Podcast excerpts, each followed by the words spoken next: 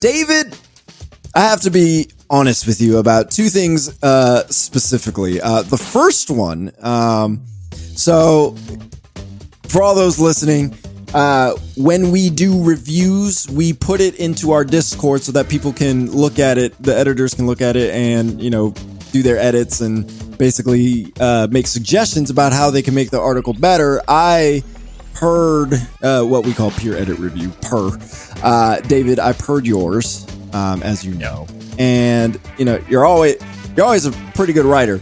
Uh, but Appreciate that. yeah, yeah. uh, that that goes That's goes what he strives saying. for. You're, you're Pretty good. yeah. I, I would Bar I, has been reached. I am pretty good myself, so you know. I, Uh, mi- I miss having your articles on on Gaming Trend.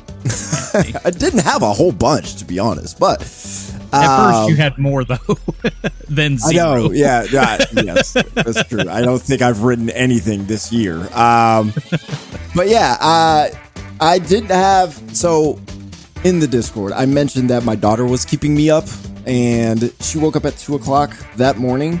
So at like three or four o'clock in the morning, so I don't know what time it was. I started to read through because I was like, I want to know what David has to say, so I'm just gonna review this thing myself. I'm gonna look at it and edit it. And I was getting through it, and I was like, I'm tired. I don't have the energy to go through this in the same way that I typically would. So mostly I didn't have a bunch of edits because I was so exhausted from being up at two in the morning. And I was like, here's, here's some obvious stuff. I'll, I'll say that. Um, but no, it was good. There was a, there was a lot of good things in there. So we'll talk about that.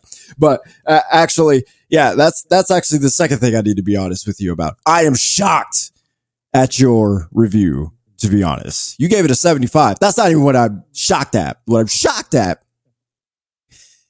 is your thoughts on campaign were generally unfavorable. I really thought you you tend to look I at the bright side. positive. You I skew positive. you you look at the bright side of things. Yeah, I'll, I'll say it that way. Uh, you were not impressed with No. the campaign. Yeah, Yeah, I just uh, it. You can finish it in four hours, and you know Call of Duty campaigns are generally going to be short. However, compact did not mean that we got just four hours of breaching rooms and excitement and everything going a hundred million miles an hour. No, it it actually slowed to a snail's pace in quite a few sections of this game. Uh, so everything opens up uh, with actually there's gameplay from it's gameplay they showed at I believe it was opening night live for Gamescom. It's a mission where Oh. you go in where So, they go into the thing. fortress. So Yeah, funny thing about that, real quick. Yeah. I didn't play it. I watched somebody else. I watched the full play because I was like, I need to be in this conversation. This is Call of Duty. This is Yeah. what you two play. When that mission popped up, I was like, I've done this before. like, this can't be Modern. Did I click on the wrong video? Is this Modern Warfare 2? I swear I Yeah. did this mission. This this is Modern War. No, it was Modern Warfare 3. I just had deja vu. Yep.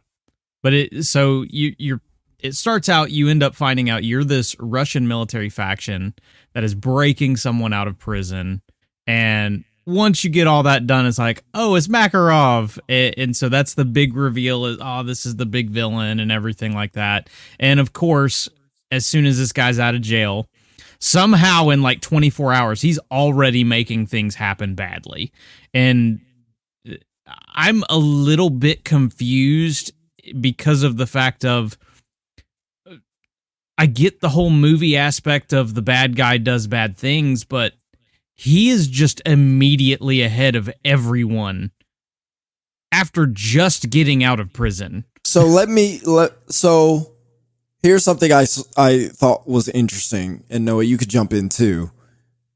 He was smoking while he was in prison. Clean shaven while he was in prison. That has to mean something like were the Russians just like taking care of him while he was there? Like I don't like d- I mean, did who- that not whoever was whoever had him, I guess he, you know, is running the place or whatever. Yeah, which, But you know, there's there's still that running the place, you don't always have that access to the outside world. And it's like if you already were doing so much, why it's not that you don't need to get out, but it's at the same point the thing of like, how come worse is not still happening? Plus, as soon as you get out, then everybody's looking at you as the person who did it. like, why not run Yeah. things from inside prison? It's safe in there.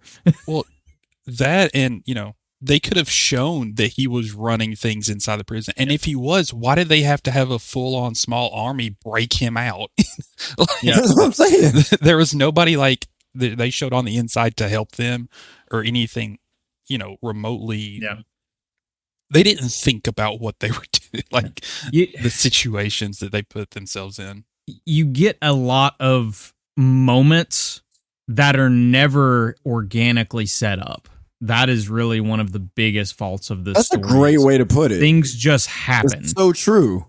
Yeah, like it, it just happens, and you're left kind of sitting there like, oh, I, I'm not sure what this is important. I'm just not sure why it's important, and, and that's something that a lot of past Call of Duties have done really well. Even if it's just a little bit of exposition, and there's so little of that in this game that even that isn't setting it up. Like when you're driving through Las Almas with Alejandro, who is missing from this game, and I am so mad about that because he was one of the best parts of Modern Warfare 2. Like all the stuff that is going on with him and Valeria and stuff, yes, it's a very it's completely a side mission in in terms of like a side thing of what's going on, but all of it is talked out as they're driving in the car like you're getting all of this Yeah. backstory and everything. You don't get that at all. No, you It- literally like, go from play one mission. It was like you they break out Makarov. The Yeah. next mission is you're with a old girl in Yeah. Urzikstan. And I love Farah, and I want to play as Farah, thank Farah, but yes. not like this. but it was just like you're at a port, and it's like, oh, Yep. we're, we're here now. Oh, okay. Yeah. Jarring, very jarring how quickly you you move through these different things. Like a Uh, speed it- run again, almost. Feels like, feels rushed. It feels rushed, which is you know the game uh, in terms of the campaign. Uh, with there's one mission, and I'm blanking on it now because I was gonna say that there's spoilers. Um, but there there was a mission in particular I was thinking about, and I can't. Uh, the the one that happens in Verdansk Stadium. Okay. Yeah. yeah, yeah, yeah. I know which one you're talking about. the- essentially, the the first meeting of Makarov. Like I said, spoilers here for what happens in the campaign for anyone watching. In all fairness, I'm not spoiling that much for you, but you go through all of this, and obviously Makarov does his thing, and it turns out it wasn't the stadium and all that kind of stuff. And like we're, we've been talking about again, the importance, the things you there, and you're like, this is important. I just don't know why. And it felt that way with this. Like i it felt like i'm supposed to have like, i don't know Oh if gosh sympathy or what i'm supposed to have this moment of engaging of the horror of what just happened but it just isn't there because i don't have setup No. as to why i'm chasing this guy. How did he do this? How why is he such a big deal in in this prequel kind of moment as to why he is doing this him specifically because you could have put anybody in that moment and i would have felt exactly the same Well, the the interesting thing about, and I guess maybe I don't know. I guess there's going to be some spoiler ish stuff in here, but that was a flashback moment, right? Yeah. And so that that whole setup Yeah.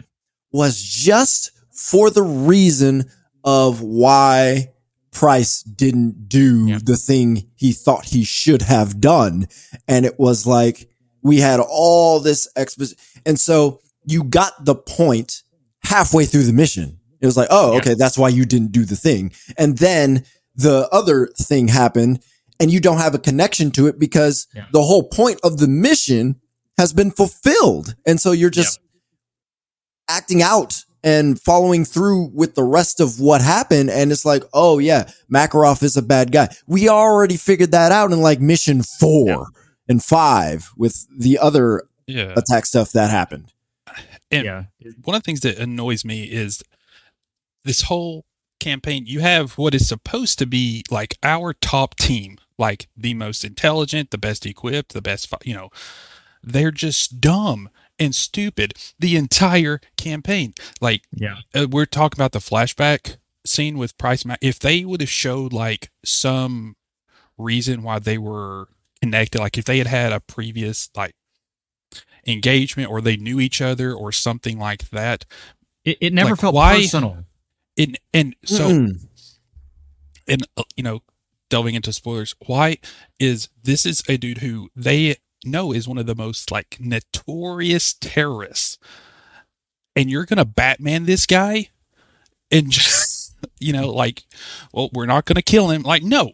Like you put him down there.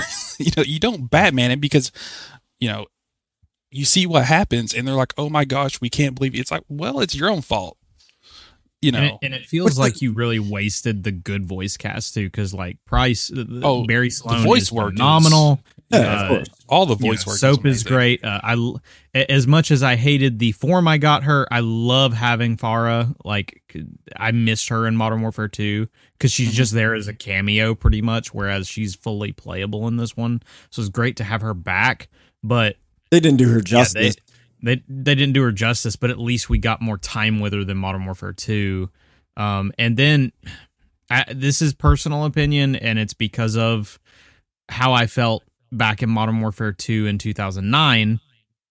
It- Graves and General Shepard are just straight slimy and unlikable yeah, what do you mean like, by that? they're not- Like, they're not villains. Like they're just people you don't like. Like See, I like, like those. Ne- they're like those. They're like those next door neighbors who make too much noise and like like like do bad things and stuff that make you just despise them as opposed to like the terror of a real villain.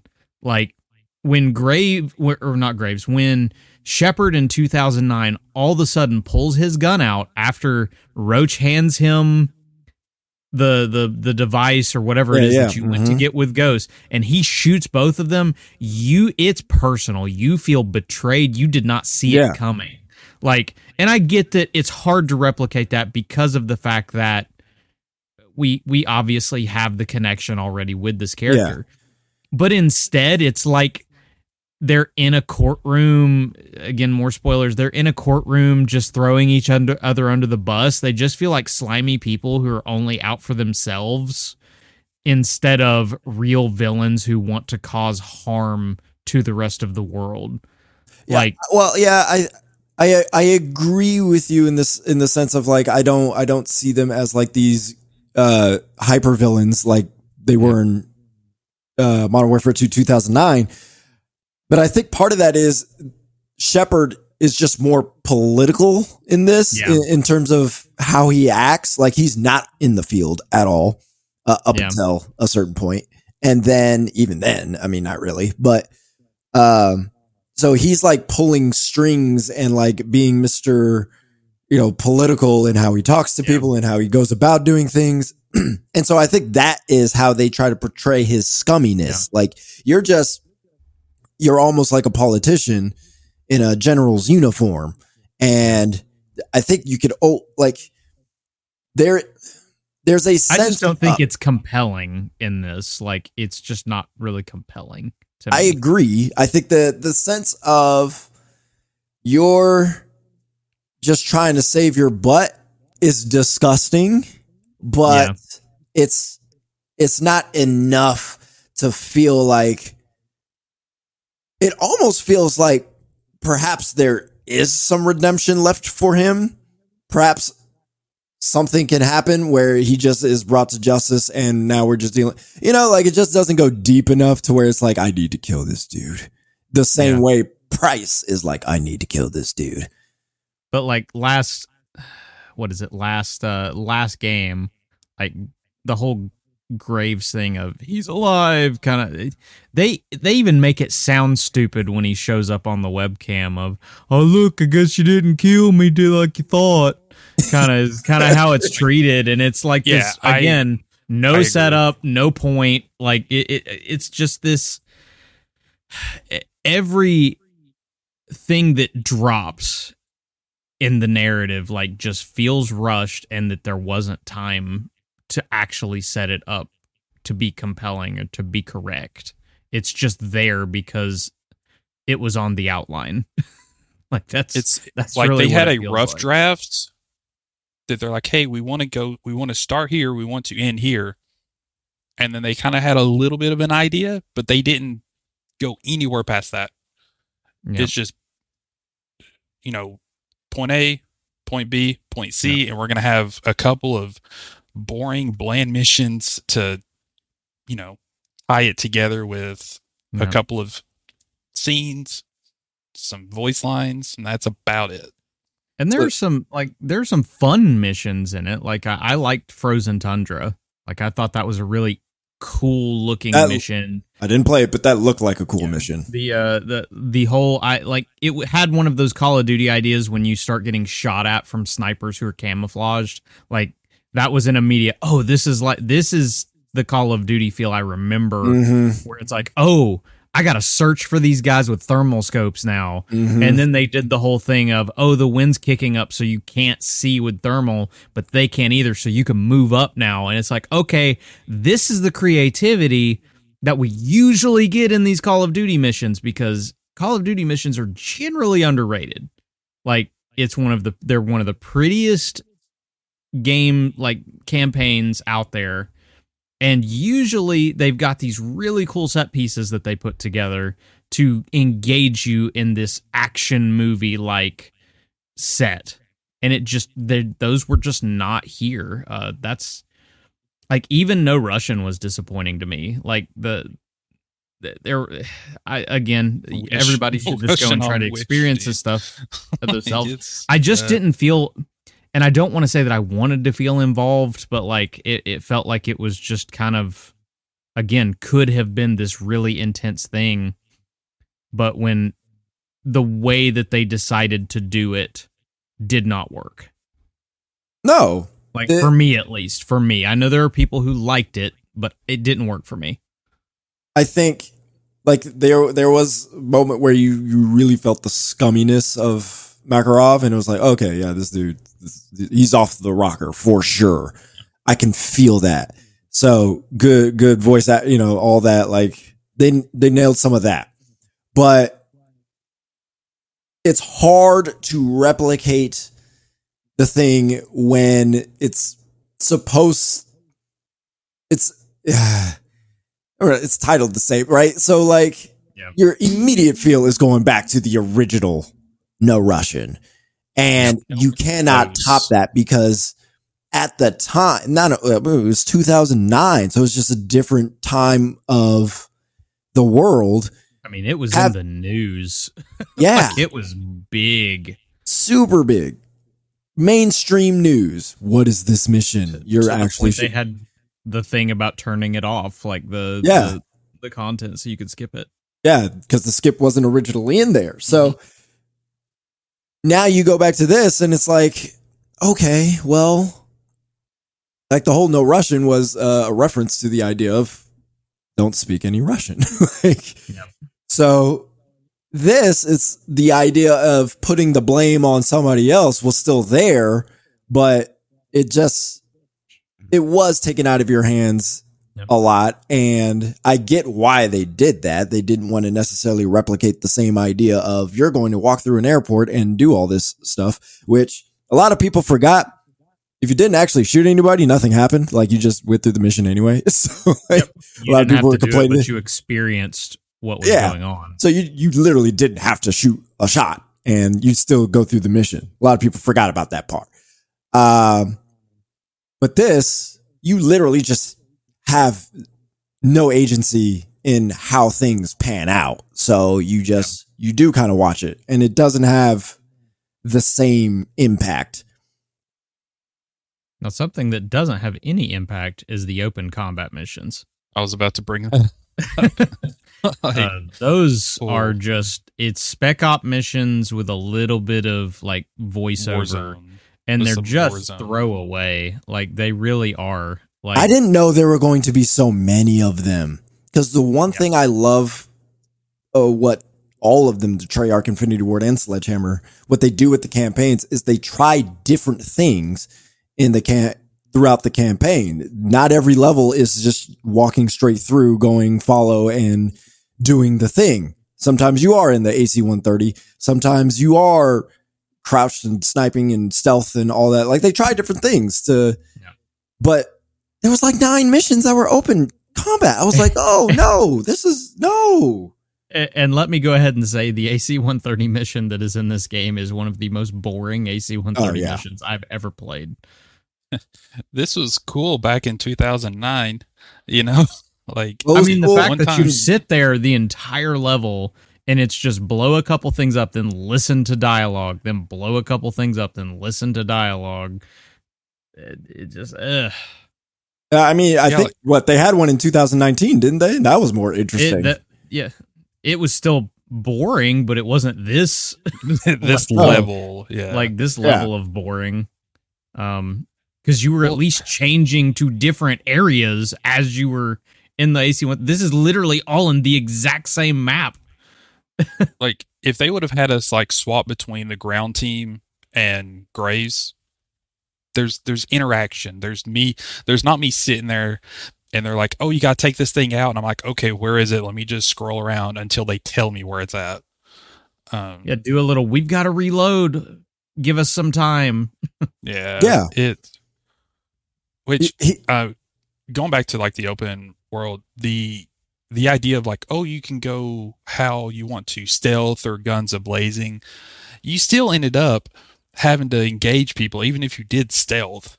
So there was no there was no flexibility And in how the mission The only thing people did was just run from to literally to the points. Like that's the only thing Yeah. you have to do. Like so you just run to it cuz the difference with this compared to like her, like a Horizon Forbidden West. I know it's a horrible it's apples to oranges kind of a thing is I've been trained this whole time in Horizon to do things in different ways.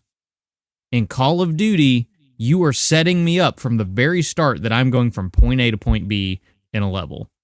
How in the world do you think I'm going to approach every single open combat mission that because you have a designator on that map? I'm going to go from point A to point B every time Do you because think- your game sets me up to do that and I'm not trained to do that outside even in open combat missions. Do you think if they didn't have a waypoint just pointing you to exactly where you needed to go, do you think it would have been better? I think people would have straight up quit. Yeah. they just wouldn't Dude, have wanted to do it. they They, even would be like, like- "What am I even doing?" They even did Oh, the fog point. thing of where you uncover the level as you move around. I didn't notice that.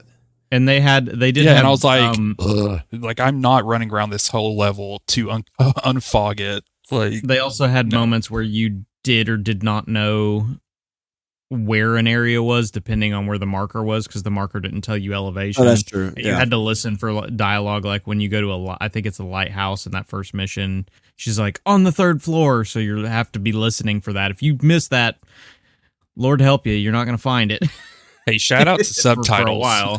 shout Yeah. out to Oh, yeah. subtitles. Subtitles. Help. yes. Yeah, they. Yeah, Here's where I think it is- Sledgehammer went wrong. Uh, picture this. All right. You, you, you guys. making a sequel. Like, Wow. making a direct sequel. Let's go with Direct direct, sequel. So let's say you guys are soldiers, right? Top trained soldiers. You're about to drop into a nuclear power plant, okay? To stop an enemy from doing something, all right? You guys know what it is, but whatever the something is. Wouldn't you say you're going to prepare as much as you can, right? Okay? So no, I want to open orange crates. yeah, it's yeah. So you know, you you drop you drop out of the plane, the loudest plane that you can find, fly over the destination, and then look for things you need to grab. What the frick? Uh, that that was like that was literally the third mission. You just you get the the giant ship, you jump out of it, land, and now you're going searching for some. I'm like, you guys are dropping into a nuclear power plant where the the the you know Makarov the PMC is. there, and you're going in as about unprepared as I've ever seen in Call of Duty. That that is where Sledgehammer went because honestly, the open combat, I liked the Bam, you couldn't have brought a three plate vest. you got to pick that up as you go. And See, the fact he that they're all just that lying up in around. his previous run. You know, he didn't extract with it, so you know he has to go back in to get it. That's a Oh, DMZ joke. I Uh, love I love the mission. Uh, I forget what it uh, it's where you have to find uh, Makarov's uh, financier, and you hear the dialogue talking about how uh, Shadow had left stuff around for you, and it's like, oh my! So they've already been here. So like, so they've already been here. So Bam, now could have you not do have done this mission already? Right? Yeah. I wouldn't have had to do it. this is it's wild. That's where I- Sledgehammer I think went wrong. Like open combat, that's fine, but we've seen in video games where it's like the multiplayer feels a little bit different, even though the single player does Yeah. incorporate some of those multiplayer elements. mhm. Take out like all the Warzone pickup, all that stuff, and just like go in like a regular Call of Duty mission, but it's just open. You can just go places and figure out Yeah. where you need to. I think that would have worked fine. Yep. I, honestly, for me, I would have even been fine with just take out all the regular story missions and just make everything open combat. At least then I've got a like straight line. If that I makes don't know if sense. that would have worked. I'm not. I just old. think ex. I think expectations would be different though, I Like- agree, because then you don't have a campaign, and instead it's more of spec ops. but the y- y'all just admitted that open combat wasn't even that interesting in the first place. So if they went the whole game as open combat, people would Um, not have. Yeah. How been- many Warzone? I'm not uh, saying there's a lot of ways to sections make can this they better. reuse for Let's just be campaign honest. missions? Yeah. Let- Let's be real. How many more sections can they reuse for the campaign? They probably ran out. That's why we didn't have Right. that many combat missions. is it was very disappointing to play this campaign. That is 100% true. And So- I'll I'll end it or my you know one of my rants. Uh, and I told this to David. Uh, and this is heavy spoilers towards the end. Um, just because I, I I like this joke, this insult to the to the, the game. How can you have one of your core game modes be called kill confirmed, but you don't confirm the kill of the most the number one terrorist that you've been after? Like that makes no sense to me. Like how dumb are they that they don't kill confirm the kill in a game where a mode is all about confirming your kills like that. Well, and just the sloppiness of the idea that you would not go down to the ground and confirm the kill.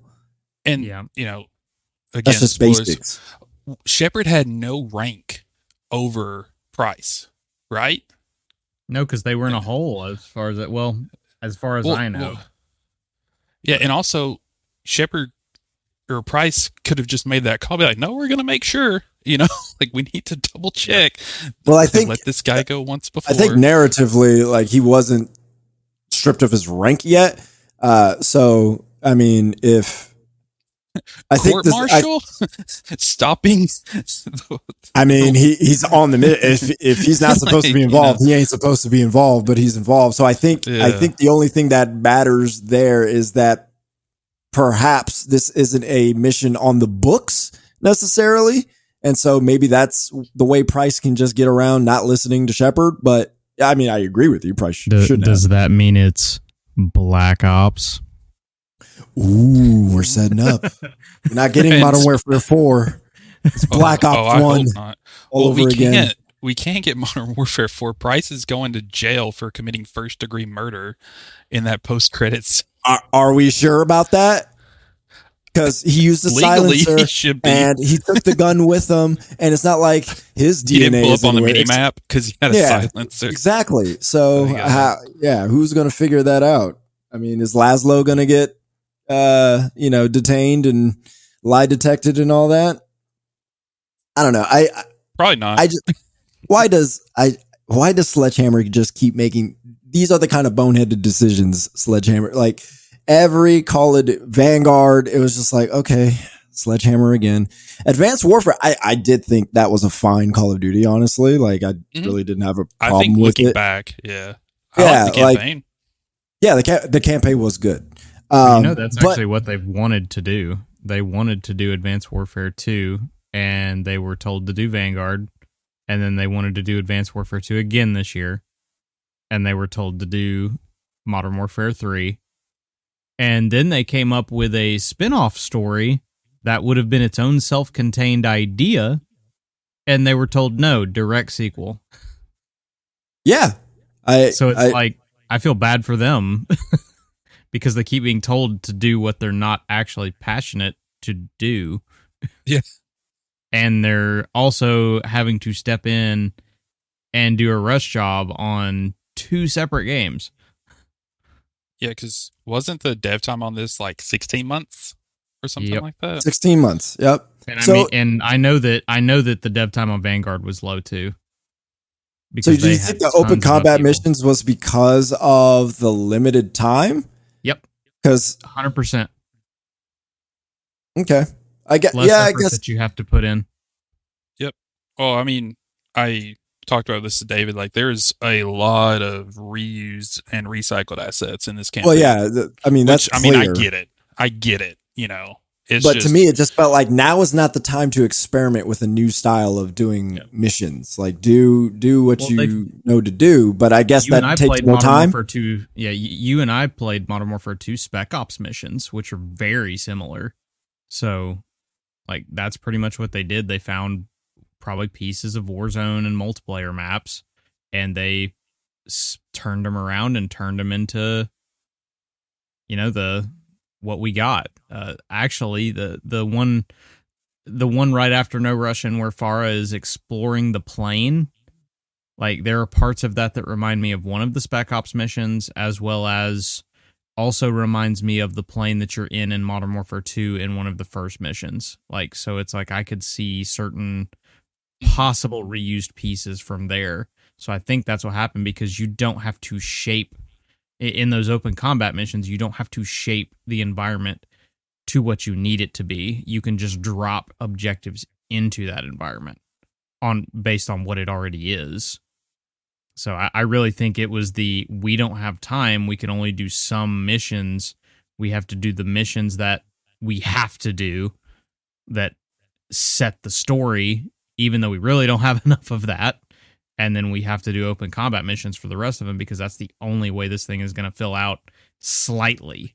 So you're you're saying Sledgehammer is getting the short end of the stick on on all development Call of think so. Duty minus Advanced Warfare, which do people even Well, want and- another and Advanced War Warfare? II, and World War Two or did that was Vanguard, did- right?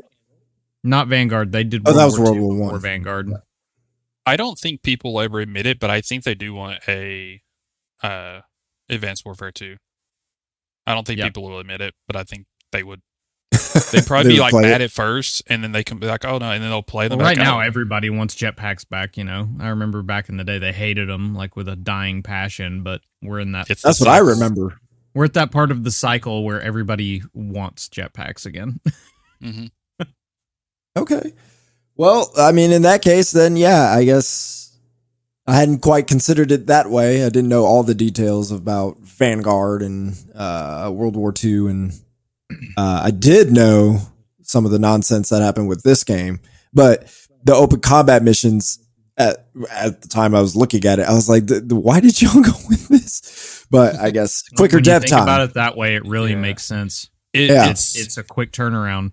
it's unfortunate, like having to like what they you know were able to do in the 16 month period. Props to them, but that doesn't excuse it. You know, it's still bad. Yep.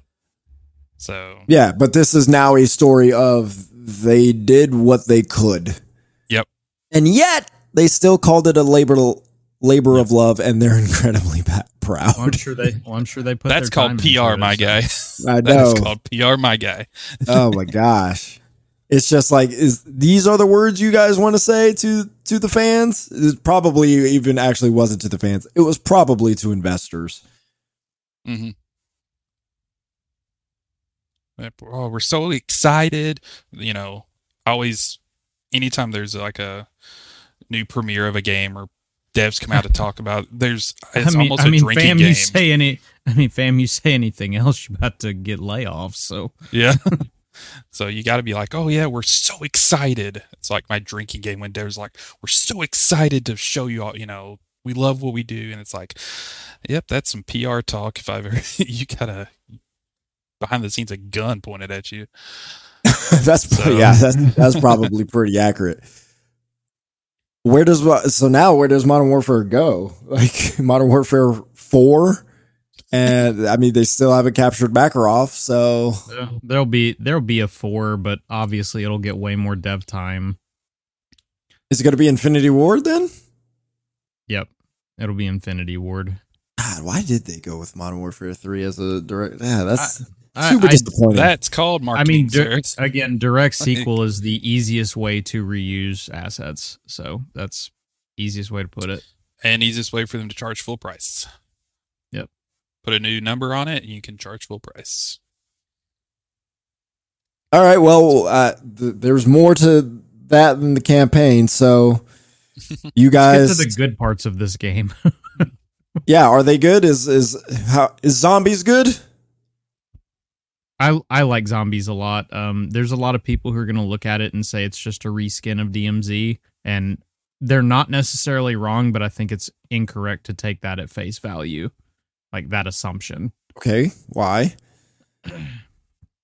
because they put a lot of really neat zombie stuff in. Uh, there are different zones for zombies, so you'll infill on the outskirts, the the zone of the outskirts.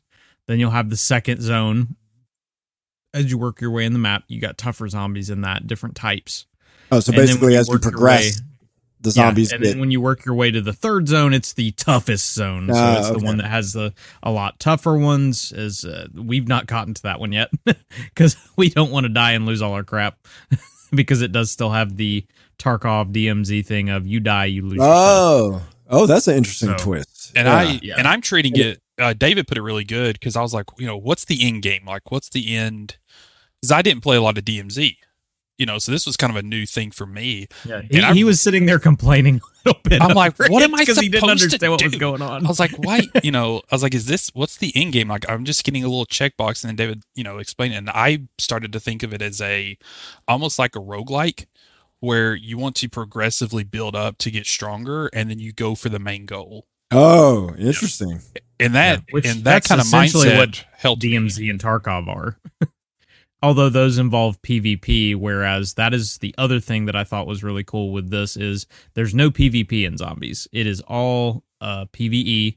Did So anybody expect PvP for zombies? Well, DMZ had PvP, Oh my So, gosh, the, the you never know what's going to making. happen. Good lord! But I'm I'm fine with the fact that there's no PvP because the last thing I want is to get Shouldn't. third partied when I'm Yeah. fighting 500 zombies. yeah, like, Yeah. no. Uh, and we were we were having a lot of fun running around just doing these different open world contracts and they they spawn you in there's like an actual story mission that you're essentially doing which admittedly they're pretty by the numbers like right now I think we're on get 50 cryo kills with cryo ammunition and then It's- 10 kill like that's how you progress the story essentially It's, it's a checklist. by doing different basically. objectives, your checklists, and eventually it will work its way into you fighting like some main zombie bosses um as you continue to go on. But like I like Noah was talking about like you're playing this and you can exfil with some things. Those some things are for instance uh the pack a punch perks or the they're the perk Perk-a-Colas yeah, so, like, okay. all the you'll like be able to classic Black Ops zombie stuff that you Mhm. see. Yep. which they have stuff around they have it around the map that you can go ahead and spend money and and get the benefits you can earn them through doing through the RNG of doing different contracts and missions and such that are just on the map because there there's more there's a bunch of side objectives you can just go around and just do and, and it can be as simple as go eliminate you got a bounty on a zombie so you go eliminate a specific zombie or you go and you like es- escort like this this machine that's uh this little tank machine that's closing rifts or you're going to kill you're going to destroy spores like there are specific things Okay. you go around and you and the rng will either give you sometimes will give you the perks uh, and all that kind of stuff but if depending on what you get you can actually pick the cans up and store them away so that way when you exfil Mm. out you can have them to bring back in on your next run because once you exfil, you lose your perks, you lose the pack a punch on your gun, uh, and- Right, yeah. The benefits. So when you go back in, your gun resets and you reset as far as like all that kind of stuff goes. so And the only can thing you you're use that back stuff in, that you pick up immediately instead, so you, can, progress? You can use further? it. You can use it immediately if you decide to, or Okay. you can hold it back. So What's the, so what's the advantage smart then of holding it back? You start with it for that next run, But if the next So- run starts like on like basic easy zombies, then if you get it later, then why why not So- just use it then? And so I guess I further? should. I guess I should say there are forty. You have forty five minutes in each run, so you can't do Oh, okay. everything. Oh, You were got it. timed. Okay. Like you were I timed. brought you that up to David. exfil. I was like, Yeah. homie, how are we supposed to make it to the end game in 45 minutes? Yeah, he kept Oh. he kept saying all that. So essentially, you're you're prepping, and you are all these re- other runs are. I'm getting the stuff I need So, so, I that when I come in here, stuff. yeah, I can jump right in and jump right into the hard zone. I don't I don't even have Got to worry about these zones. So you're Okay. doing all this That's stuff. They they even have schematics. Like it is part of the RNG, but you can get schematics where you can actually it's it's on like a three hour cooldown. But like you can go in and choose from your schematics and be like, you know, I want napalm ammo, so I'm gonna make one of these, or I'm gonna make a a, a, a juggernaut cola because I want to start with extra health. So it you- it's not just that you bring it out, but you're also trying to get that RNG so that you get the schematics so that you can choose what you want to infill with. Um, and Oh, they still do have it. compelling. Yeah, and they still do have it where you can. Uh, in DMZ, you had insured weapon slots where you can create a blueprint that you can take in with you of a gun, but then of course you have guns you can pick up as you're in the game, and if you exfil with them, they become what's called contraband weapons, which you can choose from that you have stored and take them back into the game again. Again, if you die with those weapons, you lose them. Right. Uh, if if it's your insured slot, then you don't lose the gun. You just can't use it for a certain time limit. And doing runs can lessen that time limit if Yeah. you do them successfully after. So it's just it's just fun to me. Like especially when you've got friends, which I would not really suggest solo. It's really tough solo. Yeah, I, I've I've, heard, done a couple I've of uh, yeah, I've done a couple runs, and I told David, I was like, homie, this was designed to be played with friends. The solo experience is very skewed. Um, but one thing that you know, if you are a hardcore solo player and you just don't want to queue up, you know, with an LFG or anything like that, um, there is a because I just ran into this when I was grinding some of the um, weapon levels. You can. Uh, there are other people on the map. It's not just you, and there are blue uh, dots that you know that you can see other squads and other people. Um, you can run up to those other squads and request to join them, Oh, which is really like you won't join their party or anything. You'll just be kind of part of their group, yeah, yeah, yeah. which is It's really a- nice. assimilation, which is something they actually did in uh, DMZ, and you can do up to six players that way. You can you can infill with up to three on your team, but you can go up to six. Oh, oh, So that's one of the- interesting. We actually had a solo player who we were playing, and he actually asked if he could be a part of our party. Like, did the ping system to do that, and we ended up bringing him in, and he helped us get do a couple of missions and stuff, and it was pretty neat. That's cool. Yeah. Um, and one thing too, like if you go down, uh, like if you're a solo player, for instance, one kind of nice thing that I like, and I'm sure it works for, you know, parties and those groups that are queued up. Um, if you go down and like your res timer runs out or whatever, um, you can actually, uh, it's one of the D pads. I think it's the down D pad, but you can plea for help and it'll ping nearby squads and they can come over e- even if your rest timer is like past if as long as that like within that 45 minute time frame they can swing by and res you Wow. which is really nice That, is- Yeah. that yeah, that's So- nice. which uh, which other teams can res you if you're down too. So that's also Yeah. nice. this is just this is just nice you know if you don't you know want to lose anything you're like if you're willing to wait a little bit if you plea for help you know and you get somebody who's nice and comes over and res you that way you don't lose your stuff um, so yeah there's there's some some things I really liked about it, you know, as someone who didn't play a lot of DMZ, I'm I'm having a lot of fun with it. It it, it does sound like a lot of fun. That that Now, sounds like now that he I wanna play. understands the point. Now that I understand the yeah, the moment he said it's like think roguelike, I was like, boom, okay, I'm good. I'm set. Yeah, that's You know. that's that's your language, Noah, right there. Yep. Roguelike. Yep. Got it. Because I was I was like, dude, David, uh, I got like three thousand dollars and it's been ten minutes. How are we gonna get to the end game? like, I, you know, Yeah. so Now that makes it was sense. a good learning experience for me because I didn't play DMZ because I didn't really care for the PvP aspect. Sure. you know, because of the whole third party, you know, and all that stuff. And so with zombies not having PvP in it, it's been a ton of fun. I've really, really enjoyed it. So how has the multiplayer compared to what you guys were playing in the beta?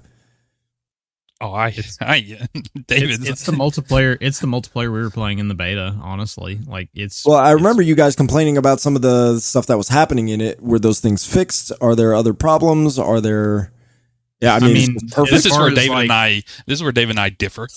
Well, as Oh, far as the okay. technical things, they fixed them. Like in terms of like we talked about like the battle rages and some of the slide delays and some of that kind of stuff. Like that stuff is is has been largely fixed. Uh and they've made some good um other changes and they're rolling out more changes like they've actually got an experimental playlist where they're actually working around like a blue outline on your teammates so that you're not accidentally shooting at them. And since you can move so much faster, just suddenly you'll see your buddy and I have that try- problem in any Yeah. Call of Duties. Everybody So- just so looks the same. they're working on stuff like that uh different little little changes here and there uh obviously the biggest the biggest issue with this game is how ridiculously high tuned the uh, skill based matchmaking is and it, it is just every lobby has been a slog that we have played i mean just That's the way I like it. up uh, like it's Yeah. it, Yeah, it, it feels like it. we're walking through quicksand sometimes. Like it's that Yeah. bad. Yeah, it's just I don't want to be like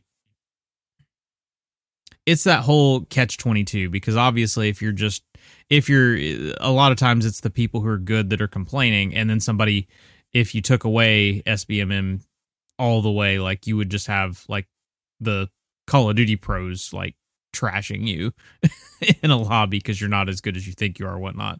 But it's like the, feel you pretty could honored lessen- if Octane dropped 50 on me. Yeah. You know, like I feel But it- pretty honored. but it's like- just saying. But it, just I it's- got a it's shot still on him. One of those, I didn't kill him. I, but I hit. I hit him. shot at him. I, sh- Yep. I, I shot at draws it- guys. It's okay. Yeah. You know? It's still one of those things where you just you feel like it could be tuned just a little less. It could be a just a because I mean a lot less. if I do good once, I feel like the next five games are me going ten and forty. Like it, like I, I can't do good without being punished for it. Like it is Mhm. is rough, and you know it doesn't help because obviously this. We talk about the Modern Warfare 2 maps. I love the maps. They they're just they're iconic. They're nostalgic, but there are core gameplay issues that those maps have because of the way those maps were played and because the way the game played on those maps back in the day. You know, back in the day, it was an AR's game. So guess what shreds everyone in this game? SMGs. No. so the SMGs are are pretty underpowered, which I'll admit SMGs have been pretty OP over the last couple years Call of Duty. So I can't be completely mad because I was beaming people with the MP40 in Call of Duty Vanguard across the map. So it'd be kind of so it's just switch to an AR. But it's like my word because of the way these maps are set up, there are so many head glitches that you can sit at in this map and just sit there and barely be seen Oh, which and map? with an AR. Oh, all of them. Oh, okay. all of them have heady spot. Like Skid Row may be the most fair in terms of there are at least spots I can play around. And yes, movement is there so that it can help you in some of these these spots. But fam, if I'm on derail, slide canceling around in an open snowfield is not going to keep me from being sniped. like there are just not a lot of routes one can take on that map. Like that map is if you're using an SMG, run into one of the warehouses and sit there because there's nowhere else you can go. Well, I, I feel like that's actually was a lot of people's complaints with the old maps and the first. Oh, there was a lot of camping. Yep. And uh, I don't think that I see a lot of camping necessarily in this one as much as I see not just yet. head glitches. Oh Yeah. yeah, We're playing. It is rough. Um, Say that ter- again? Terminal. your The- mic was kind of cutting out a little bit. uh, Noah. the the all the lobbies that David and I are playing, it's not that people are just sitting in corners camping. It's just Sure. they're sweating, sitting at headies, you know, sh- want to go for their pro, you know, tryouts, and it's just exhausting. uh, Well, because it really does come down down to a game of one bullet. Like you're sitting at a heady, they're sitting at a heady. Whoever just gets the last bullet is the one who wins. That's the most And you're doing engaging your best. gameplay. Yeah, that yeah, that sounds miserable. Yeah, it Yeah. can be. It can be. If you want to roll the the Oh, footage yeah. of the multiplayer, we have this is actually a map where I actually did well. but it's It's it's just- just, the setup of the maps. Like I get some of it, and not it. Not all of them are going to be good because everybody knows that people were dropping out of lobbies back in Modern Warfare 2 if it wasn't one of the top four. If it wasn't High Rise or Terminal or Rust or like Yeah. people were just quitting. Like, Yeah. like, no, nah, I'm not playing derail. What are you talking about? I ain't playing It's just- underpass. which I I do think hit registration's worse since the beta, just from my experience. I've talked to David about it a lot, but just yeah, there's a lot of ghost bullets, uh, non-registration and stuff. I, I, I think that's, but that's fi- at least it's fixable. Like something like that is fixable. it's fixable, but that is to- one of the most frustrating things. I would I hate Yeah. when Call of Duty has bad hit registration because you only get like 1.2 seconds. Yeah, yeah, it's Tell you whoever's host. you know, Yeah, Right? Oh god, yeah, that there's sounds a, There's familiar. a couple that I get on here where it's like, yeah, I hit every bullet. but as you can see, like it's really smooth and it's fast. Like I love how arcade Call of Duty is back in this game. No, it's super fast. And uh, I mean, it, it definitely has vibes of old Modern Warfare 2 and whatnot. What is that skin you are wearing? What is this? I You're on Groot. fire. that is Earth Two Groot. So Oh my god. Well, it, it's not Groot necessarily, but it certainly looks like Groot. yeah. Did you just kill Which- Makarov? Yes, shiny Wow. Makarov. shiny. Yeah. Uh, how Call of Duty has evolved. My goodness. I'm playing as Groot here. So- You know. no, Yeah, he's got his uh, sweat skin out. Well, well, Is it my? No, it should be That's my your Lara red. That's your Croft. red. I- Oh, it, oh, it's probably yeah, because Noah's Lara Croft in this. Yeah, I'm Lara Croft I, Oh, that's, Lara my, Croft that's my brother with his sweat skin. and that's what it is. Valeria. Yeah. Yep. So It's just I like I like Tomb Raider. Um, the game just feels good to play though. Like they have not lost the what makes Call of Duty that FPS that you just have fun playing. Shooting a gun feels good still. Doing all the different stuff, sliding around, jumping, all the things. It's just it just feels good.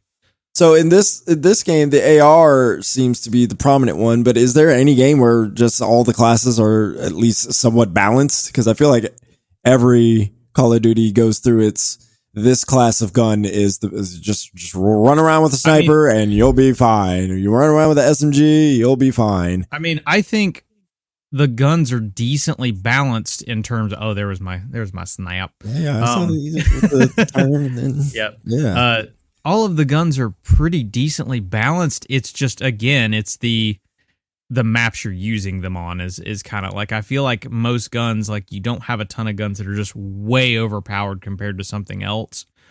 It's just that like if you're using an SMG on this map, you're a lot of times at a disadvantage because of the sight lines. Like it, it's, and it really does boil down to and something that a lot of people don't understand. You have to learn how to play these games. If I have an SMG, I can't just run out in the open and like just start chal- uh, uh, challenging. Why not, David? Way across. Why Like, not? I can because your slide gun- cancel because across that the is not what your and down.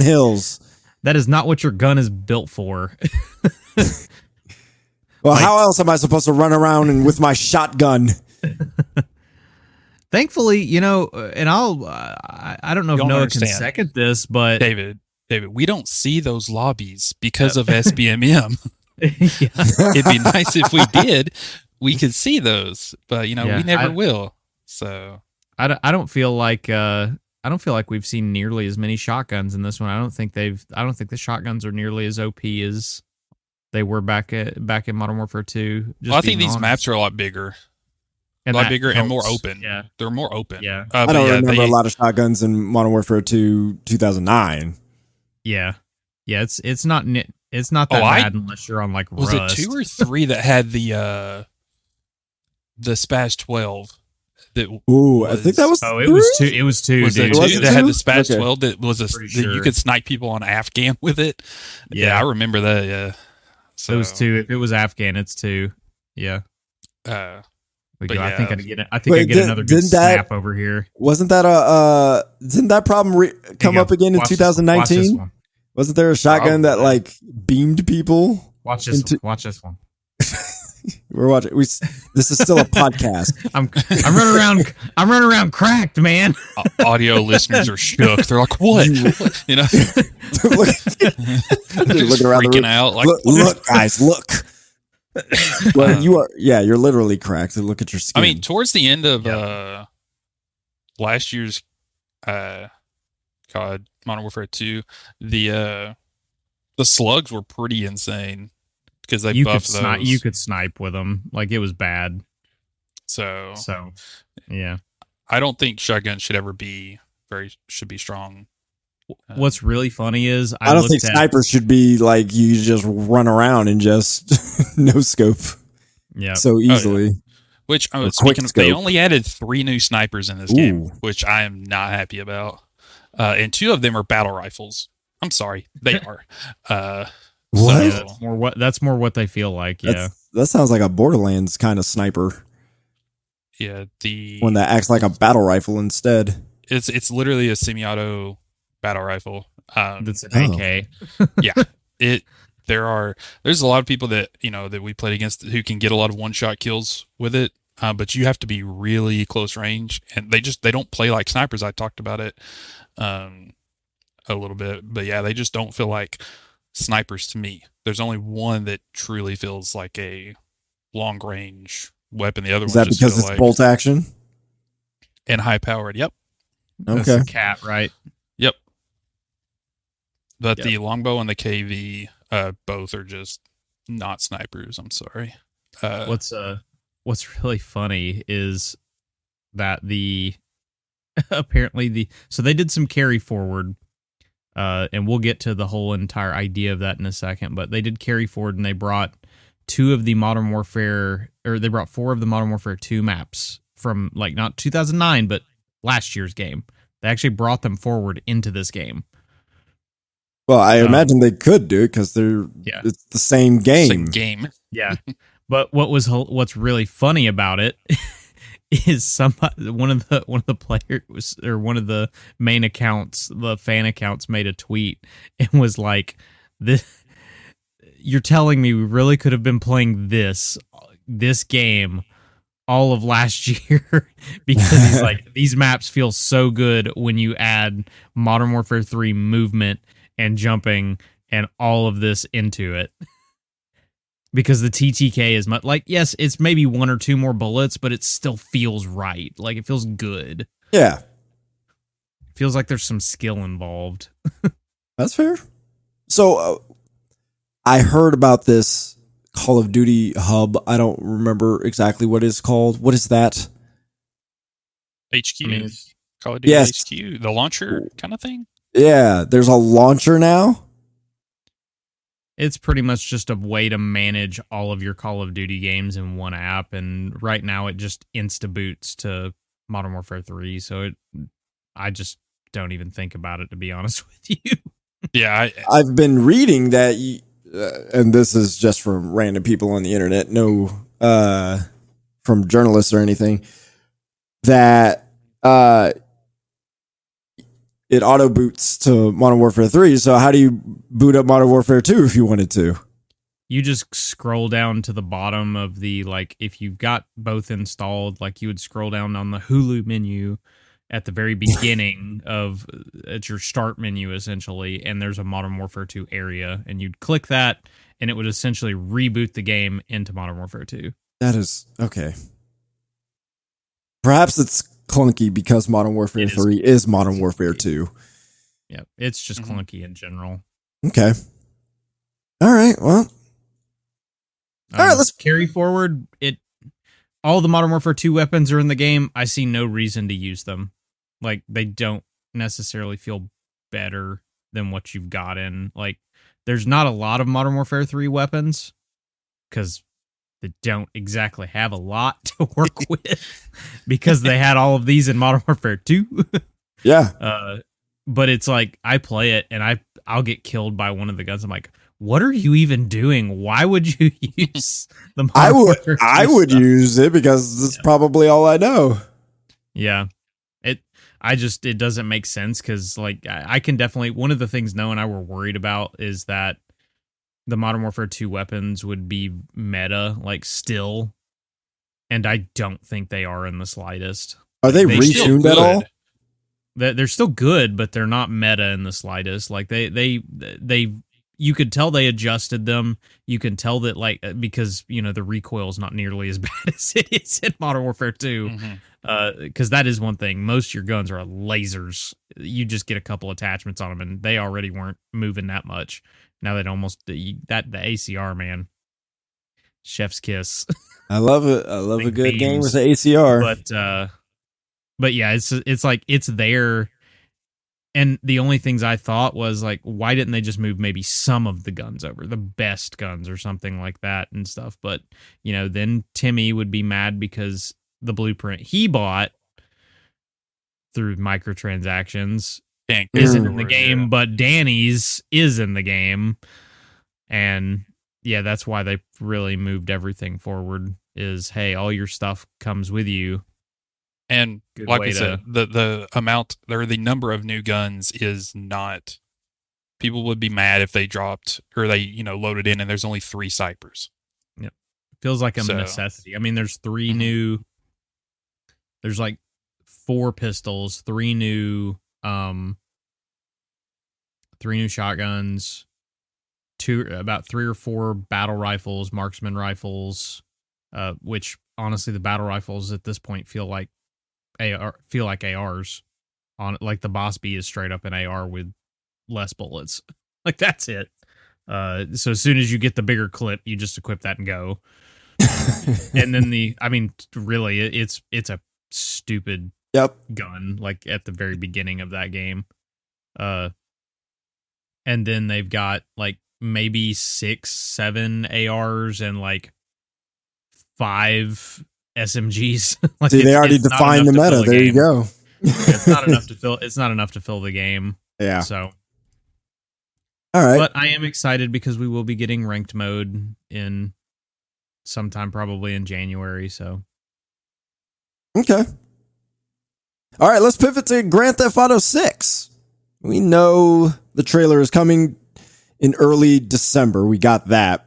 I think they're going to drop it during the Game Awards. You know, I think, yeah, well, and you guys are nodding your heads. Yeah. So, uh, I mean, I feel like it just makes sense. Every year, viewership for the Game Awards goes up. So, why not take advantage of that and, you know, put it in front of the bunch of eyeballs that are going to be watching this year, especially after this year was jam packed with crazy good games.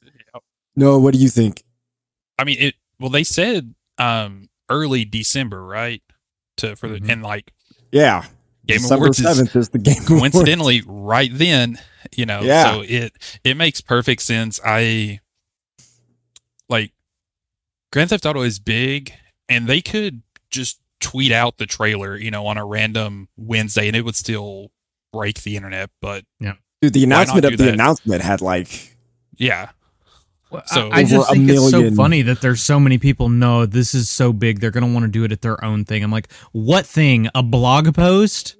yeah. Like they're they don't go and do their own event. This is free eyeballs, and then you throw it online and get the same amount you were about Yeah. to get. you're double dipping, you know, and Yep. it's they're you know, like we said, they could announce it on their own and it would still go. They could, yeah. But but why Just not double YouTube. dip?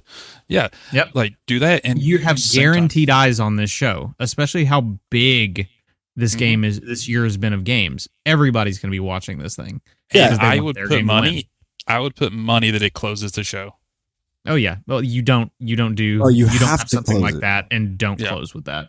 Which uh just so everybody knows, Rockstar Games is on the advisory council of the Game Awards. Oh, I didn't know that because I was I was thinking I was like, if Keighley actually does land this trailer in the Game Awards, I mean, super props to him. Yeah. But Oh, I guess it's a little bit easier when you got Rockstar on the advisory board. Yep. So yeah, it'll and it'll break the internet, you know, when it drops. So Yep. yeah, I see no way this doesn't land or premiere during the Game Awards. It's just Yep. too too easy of a success to have. You know, For me it's always the could could it be outside of it? Sure, but it, again, Yeah. why not do it here when you know everybody's watching? and also that's going to boost the Game Awards numbers too because people are going to watch it for that trailer. Oh, absolutely. So Which- it's it's gonna it's a mutual, you know. Well, what's funny both. is this is this is what the advisory council thing says. It says the advisory board helps guide and advance the mission of the Game Awards. Okay. That's literally their mission statement. You know More a better way to What advance the Game what Awards? could help GTA Six? Yeah, it, it- yeah. At this point, the Game Awards is a loot based game. How do we make our numbers go up? Yep. Uh, and I guarantee and you got to have something big. Well, that's all. I, you know, I would assume too. That's why they did that. You know, announcement tweet or whatever was to get people to watch the Game Awards in Yep. anticipation of that. Mm-hmm. Because if they would have just surprise dropped it, they wouldn't have got nearly as many views, you know, or eyes on the Game Awards. What do you guys Yeah. think about the idea of there's there's some people out there who would suggest that an announcement this big overshadows the the actual awards, right? You know, the developers get their accolades and all that stuff. Do you guys would you do you guys care? I don't care. I think I I- think I'm the there people to who care celebrate about the award, yeah, and I think the You know. people who care about the awards are going to be watching it for that. Like the, the people who actually think about it. That's just the way I look I at it. mean, Yeah. I I watch the Game Awards for two things now. Like it used to be, you know, to see the awards, but now it's like let's see what's going to premiere. Yeah. You know, it, it's a it's great to have two reasons to watch the Game Awards Uh, versus yeah. just one. You know, I like that. So I d- I don't yeah, see that's a problem with it. that that's Like, where Fam, I'm, not sitting. from. It's like, fam, I'm not sitting here through all of these esports nominations. like, as much as I appreciate what esports is, I don't. I just don't have an interest. So Well, especially us, we don't have an interest in those particular esports. Although I have watched Valorant, and that that is a fun game to watch. But I mean, yeah, the developers get their accolades. People will check out the games that they're interested in after they watch the awards. Uh, but I mean, honestly, I don't remember half the awards from last year. I barely even, you know, I, Elden Ring was Game of the Year. Okay, that's that's pretty much all I remember from the Game Awards last year, and probably will be the same this year, even with all the bangers and probably having a fun trip with Noah. yeah. so yeah, I'm and us I'm laughing, uh, thinking that Keighley was going to come out with a lightsaber. oh yeah, That was it was funny. just Keighley. I I just wonder We what both looked at each other and Oh. immediately thought the same exact thing. I wonder what uh random ad Keighley's going to have that's going to uh break the internet again. Last year was DoorDash. What's it going to be this year? Uh what's wild is uh, even with the amount of leaks that have happened for Grand Theft Auto 6, I mean, literally the whole breach lawsuits, teenager goes, you know, all that stuff. We still don't know 100% what the frick GTA 6 will be. and the level of anticipation is as if no one knows what the game actually is. And I love that. Like, I hate that the leaks happened, like for the developer, you know, and all that stuff. That that is unfortunate, but we still don't really know. Yeah, we think it might be set in Miami. Yeah, it could feature a female protagonist, but we don't actually freaking know. So when the trailer drops, it's still gonna be like, oh, It's still going to be like new. Welcome to you know, Grand Theft. Auto 6 Management Sim. it is a city builder. It is a business. it is everything. I that thought would- David was going to say Battle Royale. oh, you missed your opportunity, David, on that one. it might happen though. A running joke. No.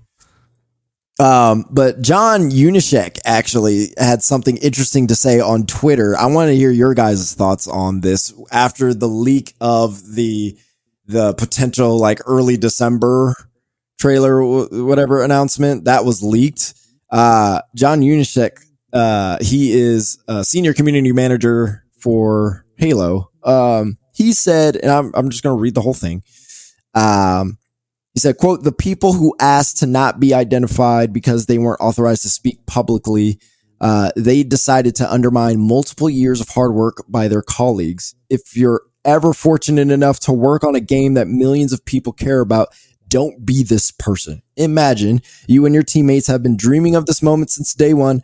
Now that it's almost ready, entire teams have started planning to turn that reveal into something truly memorable for the fans, the studio, and the gaming community as a whole. Then, right before the announcement, someone takes it upon themselves to undermine it all, robbing millions of fans of the reveal that they deserve. Rather than being a spectacular surprise, you are now an, an expectation, all because of one person. Don't be that person. Please just let cool moments be cool. He was talking about the Grand Theft Auto 6 leaks. Now, I know we're not developers, obviously, but I mean, are developers really that sour over a release date for a trailer being leaked? I just, I don't see that. I mean, I, I guess it does kind of suck because I mean that's like I mean that's their first official GTA Six announcement. Beyond we're working on it. so I mean I get it, especially if it was an intentional thing of leaking it and such. Which, Uh, of course, it was. Yeah, but it's a. Yeah, I don't know. I I guess it's just we're just in an age of that stuff. It gets around. Somebody either intentionally did it or they told a friend who told a friend who told a friend kind of thing. So it's like, you know, uh, dude, we're in the age of social media. Like you literally work in social media. You know this is a pretty regular thing. Heck, your own company accidentally posts crap and reveals it bef- the Yeah. day before all the Oh, yeah. time. Yeah. like this just happens. It does it stink? Yeah.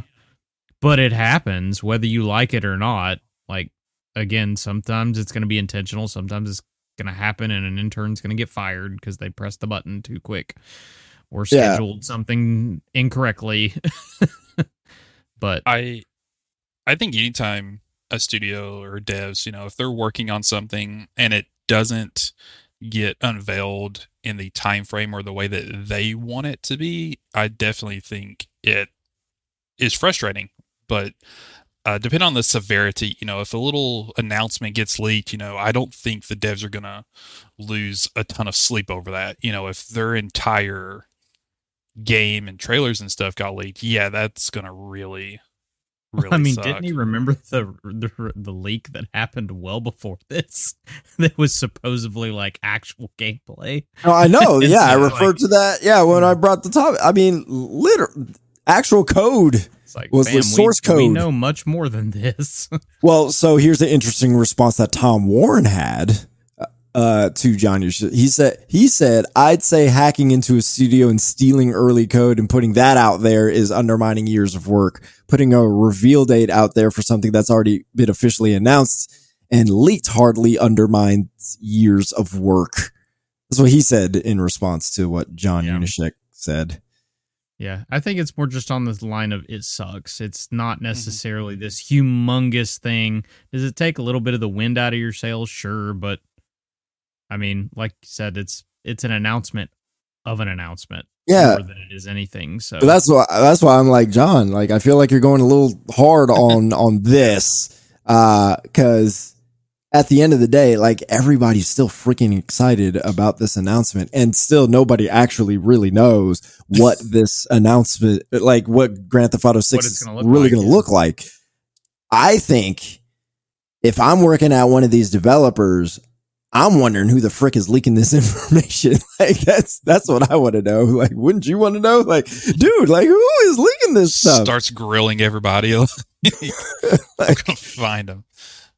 Like, I I want to know what it's like to be the person who knows the person who leaked it. Like, what's that got to be like? Goodness gracious! yep. All right, let's talk about the Game Awards. So, um, I have to be honest. I totally called this. So many people thought Starfield would be nominated for Game of the Year.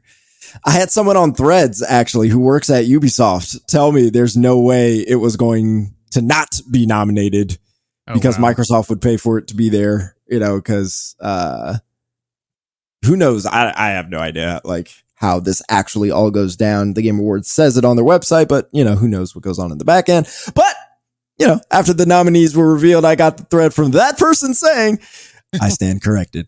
Feels good, man. Um, You got to take David- the small victories. I'm pretty sure that I'm pretty sure I literally called every single one of the Game of the Year nominees. except Mario Wonder. That's the one I No, was. I called that one. I did You call did? that one. you did Mhm. call Mario Wonder? I thought you You- said you they can- wouldn't have two Nintendo games on there. No, I'm actually the one who kept saying they would. It must Oh. be nice being able to remember that because I don't remember what I said. it must be really nice. I don't. Perhaps that's what you said, Noah. I don't think they I said I, I knew I knew BG three and uh, Tears would be on there, but I don't remember what my other picks were. so Well, good on you, David, because yeah, you. I mean, you called Alan Wake too, and yeah, all the other ones that were on there. Uh, I, I knew I wanted Mario Wonder to be there. I figured it should be there. I didn't think it would actually be there, so I am surprised Mario Wonder did make it. But uh, let, I'll just get a little personal. I'm a little still a little miffed. Street Fighter Six didn't make it to the actual game of the year. It's you know that's just for me. So, how do we feel about the nominees? Just general feelings. I mean, any with how this year has been, I think that's pretty fair. The I get all of them on there. The one that it's not that I don't think it didn't deserve to be on there. It's just with so many incredible titles that launched. RE4 I knew you were going Resident Evil to 4, say Resident Evil 4. it kind of surprised me like i in a good way like i didn't think it was going to get on the the nom list but i'm happy that it is because i i really enjoyed it Yeah. Um, yeah, I thought it was good. Well, let's go through. Let's go through most of these. We'll just skip all the esports ones. Which Um, I'll say that I I'll say that I get the frustration some people have had with RE4. Like I get I What get frustration has there been with E RE4? oh people are it's a remake so it doesn't deserve Oh, to be oh, oh, got it. Yeah. Didn't they have a remake there But- last year? Uh 2019 well last year there wasn't anything there wasn't a lot of good games out uh to fight for game of the year so it was tough to get, Right, a lot, so- get okay. everything nommed. So if you're Um, mad at re, so if you're mad at a remake, 2019 Six should have been it. Yeah, 2019 actually Resident Evil uh 2 remake was actually on Game of the Year nom- nomination list. Oh, yep. I remember that. So Yeah, I but Mo- most of the people are people who are arguing about Starfield are the ones who are most upset by that. And the thing I kind of get a laugh out of, and I don't mean it in a mean way towards Xbox, but uh, they could have had eight slots, and I even if you take Resident Evil out, I'm not even sure Starfield even still gets nominated. Uh, I don't know. Yeah, I guess. Well, if we looked at, I mean, good God, yeah. Yeah, I- I don't think so. Spider-Man It's It's just been such a strong year. That's I what. I'm getting at. Mhm. Like, because Final Fantasy VII, you've got Street Fighter Six. You, hi, it's a very mild You take in Final my Fantasy opinion. But 16? Hi-Fi, yeah, or 16. Yeah, sorry. Okay. Uh, I was Hi-Fi just like, Rush what? deserves Did to it be drop? not. I was getting freaked out. I know. I was did like, have did that Rebirth for a drop and. I I was like, missed wait a it. minute. oh God! I was about, to, guys. I gotta go. like, I was about to Uh, freak out for a second. You know, Hi-Fi Rush deserves to be nominated over Starfield. Yeah, yeah, I mean, yeah, I would. I would say hot take, but I don't think that's a really hot take. No. Uh, so fun thing I've been doing on Threads. Uh, I've had a uh, kind of a game of the year tournament poll thing going for like the last whatever amount of days, and I literally went through like all the games from like scoring 100 to 80 and put them in like a whatever I don't I don't know how many games, a 58 uh, game bracket. Uh, and my criteria was the game had to at least score an 80 and the game had to have a 85% recommendation on OpenCritic. Guess what game didn't make it? Starfield. and people were like, where's Starfield? It was like, hey, it did not meet the criteria. Like that game was just so divisive. Um, all right, let's look at these categories. Let's get back to that because we could get in that other conversation. Yeah, quite well- Well, I know, I know. and we'll probably still jump into it here at some point. Uh, so let's start with the most anticipated game. You got Final Fantasy VII Rebirth, uh, Hades 2, Like a Dragon, Infinite Wealth, Star Wars Outlaws, Tekken 8. I always feel weird about this category, but th- those are the five games that are there. It's weird because like uh, there are other big games that are supposed to be 2024 that are just not there. Like which ones? Like, well, Avowed is supposed to be coming out next year. Uh, I don't know if maybe maybe it's just me, but I don't think that I know Hellblade isn't necessarily. I feel like they had 2024 on it. How is that not on there? Uh, Hades I- 2 is going to be early access. Like so, you know, I, I'm I know that's not always a determiner or whatnot, but like you've got you've got just the just those two right off the top of my head. Yeah, okay. so Um, the category reads recognizing an announced game that has demonstrably illustrated potential to push the gaming medium forward. I don't think Star Wars Outlaws is that that is the division Star Wars. Um Tekken 8, that's not going to push the medium forward. Uh who God knows what could happen with like a Dragon Infinite Wealth based on what we've seen with I, I uh, wouldn't I wouldn't at least put it past them. no. uh Hades, I mean, Supergiant. I think it's I mean Hades 2 It is is- going to be great. Yeah. Uh, I'm not arguing against that. I'm just saying No. it's is early access like Yeah, but the you know, put the, Watch the that potential. tone, boy. That's Is- Hades two you're talking about. That's Watch your mouth. Um Hades, I mean, Supergiant, they just don't miss. So I feel like it could do something uh for the industry. And then Final Fantasy VII Rebirth, I mean, the remake in general of Final Fantasy VII has kind of defined how remakes should be. So that that that's already pushed the medium forward. Which, which I think I think between the two of those, it's actually uh, between Final Fantasy and Hades. Those are probably you're going to be one of those two is your winner. Uh, like honestly, Yeah, I, 100%. All right, let's look at best adaptation. Uh, I generally don't care about adaptations, but I know you guys do. But uh, you got Castlevania Nocturne, uh, Gran Turismo, The Last of Us, Super Mario Bros. movie, and Twisted Metal. Um, so those are best adaptations. I, have there been other adaptations this year? Not that I remember. Yeah, I it's like, not that I can think of. I mean, feel you like know, it's like- good good on Sony for having three entire things releasing. I mean, that's pretty pretty crazy, you know, to just to have that much. I mean, Mario, uh, Mario Sony. movie was fun. I mean, Sony was a you know production studio before they were mostly known for games at this point. And- so we didn't talk about it because we didn't have the podcast last week, but they just announced that they went in with Nintendo to make they're Oh, yeah. a Zelda movie. yeah, which people think that's crazy. I don't think that's crazy. I mean, No, you go to Yeah. somebody who has who's probably going to help you find who's going to help you finance it. Universal probably, in all fairness, Universal probably nickel and dimed Nintendo on the Mario movie. So they're, they're probably getting a much better deal with Sony, I would imagine. that's that's And a good point. Yeah, Uh, let's go to best multiplayer. this one's funny. Baldur's Gate 3, Diablo 4, Party Animals, Street Fighter 6, and Super Mario Brothers Wonder. I, I don't see a game in there beyond maybe Party Animals, which I've not played, that like makes me think classic multiplayer. Player. Well, okay, what's that, and that's what I mean. what is classic multiplayer to you? Well, like a, a Call of Duty kind of style game, like you know the the six An on online, six, like like yeah. fighting each other, like kind of the the more. sh- I, I guess that's more what I look at when I think multiplayer. I guess yeah, these are more co-opy multiplayer. Yeah. Mhm. Like That's I guess was I, get the idea of Street Fighter Six, like that is still multiplayer. You just don't see fighting games a lot of times in multiplayer. It Like is. the- it- it's good though. Yeah. Oh, I, I Uh, agree.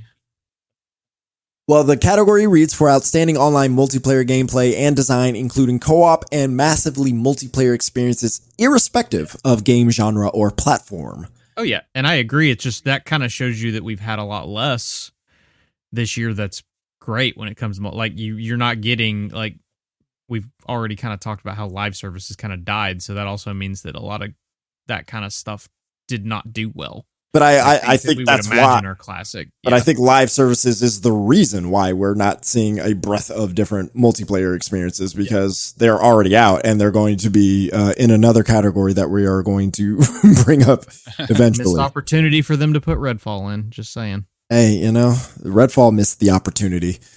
Best sports and racing category. Uh, you got EA Sports FC 24. That used to be FIFA. FIFA, uh, FIFA, F1 23, Forza Motorsport, Hot Wheels Unleashed 2, Turbocharged, and the Crew Motorfest. So actually, shout out to the Crew Motorfest. That game I is was gonna actually say good. shout out to the crew. Yeah, That game is good. I, really like it it. at uh, Ubisoft's Forward event, and it is a lot of fun. yeah. This is like Um, the esports categories for me. I just skip it because it's just not my. no, that's not your bag. Yeah, I'm like League of Legends. Oh wait, not here. Okay, never mind. Ah, just keep going. I like I like racing games. Um, and notice there's no Madden on here. Actually, I just noticed that. Uh, in fact, well, I guess the bo- best sports and racing is typically outfitted with mostly racing. Um, Yeah, a lot it's- of it's times 'cause those are just really well done. yeah. Yeah. Uh, okay. Best strategy, best Simmons strategy. Uh, you got Advance Wars 1 plus 2 Reboot Camp, City Skylines 2, Company of Heroes 3, Fire Emblem Engage, and Pikmin 4. Also, shout out Nintendo for just Yeah. killing it this year. Yeah. Best Family. Disney Illusion Island, Party Animals, Pikmin 4, Sonic Superstars, and Super Mario Bros. Wonder. And Alan Wake 2. Ha! I, how do you just. I, That would I not know- be a family game. I know you said it, but I, I just want to know in a joking fashion, how in the world do you justify that as a best family game? It does, is it about family? Is she's, it? she's searching for her daughter. So Homie, Yeah. Uh, everything's about family. haven't you watched the Fast and the That- Furious? I was going to say the Fast and the Furious. Thank you, David, for you know part twoing my joke. Thank you. If, if you want more, if you want more of that, go to our uh, holiday guide because I make that joke about a the Fast and Furious arcade one up cabinet. The best fighting category: God of Rock, Mortal Kombat One, Nickelodeon All Star Brawl Two, Pocket Bravery, and Street Fighter Six. Look, I'm going to be completely honest here. Uh, Nickelodeon All Star Brawl Two does not belong on this. Not at all. This is not a good game. Everybody else disagrees with you apparently know. because it's getting great reviews. It's getting great reviews from people who don't actually know the nuances of platform fighting games. It's not. It's not a. It's not a good platform fighter. It is. It is decent at best. It is not. This Ah. is this is the area where where you are the connoisseur, I am. stuck up connoisseur. I am absolutely stuck up. Uh, and uh, You and your fighting games. you know, you got to have standards when you play fighting games. You know, Yeah. Uh, I'm best over here like I don't know what two of these things. are. Best RPG: Baldur's Gate 3, Final Fantasy 16, Lies of P, Sea of Stars, and Starfield. Look, I know the joke that is coming. Final Fantasy 16 is not an RPG. We don't need to beat that joke into the ground, but uh, I mean, what else would go here if Final Fantasy 16 were not here? It's an action RPG, whether people like it or not. Is it dumbed down compared to what it used to be? Sure, but come on. The term RPG has evolved so differently than Dude, every game is an RPG at this point, almost. Yep. Uh, all right. Yeah, Best act. Thank you for that, Noah. yeah. yeah. Well, I was I was gonna be like, well, you know, my my cyberpunk Phantom Phan- Phantom Liberty could be an RPG too. If you Yeah, that's about it, actually interesting that it's not on there. you know, like Um, everything's missed an RPG. opportunity for Redfall. You're fired. It's best RPG, best Redfall playing game.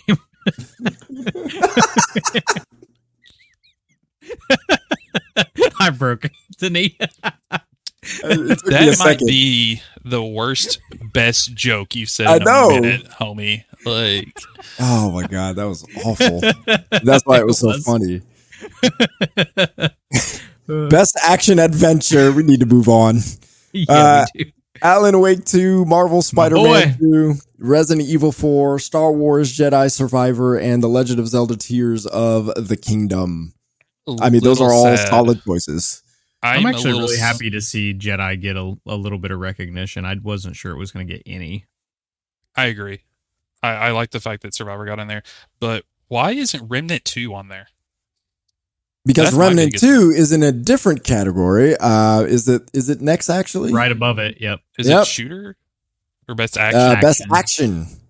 Uh, and that is Armored Core 6, Fires of Rubicon, Dead Island 2, Ghost Runner 2, Hi Fi Rush, and Remnant 2.